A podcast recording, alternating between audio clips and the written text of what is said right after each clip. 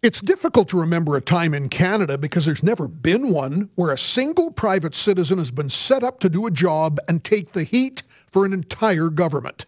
An 81 year old man with an unblemished record of public service now stands alone after he decided by himself there was nothing to implicate the federal government in ignoring security warnings about Chinese election interference. And then David Johnston tries to salvage things by personally conducting months of hearings with various Canadians. All of this opposed by all three opposition parties Every single media columnist is critical. Two thirds of Canadians disagree with Johnston. And the calls for his resignation echo from coffee shops to the House of Commons. How dubious it is, like something from another country with a weaker democracy, that a hand picked friend would make such important decisions. And the beneficiary of this, the Prime Minister, refuses to budge. For your own good and the good of our country, David Johnston, go. I'm John Gormley.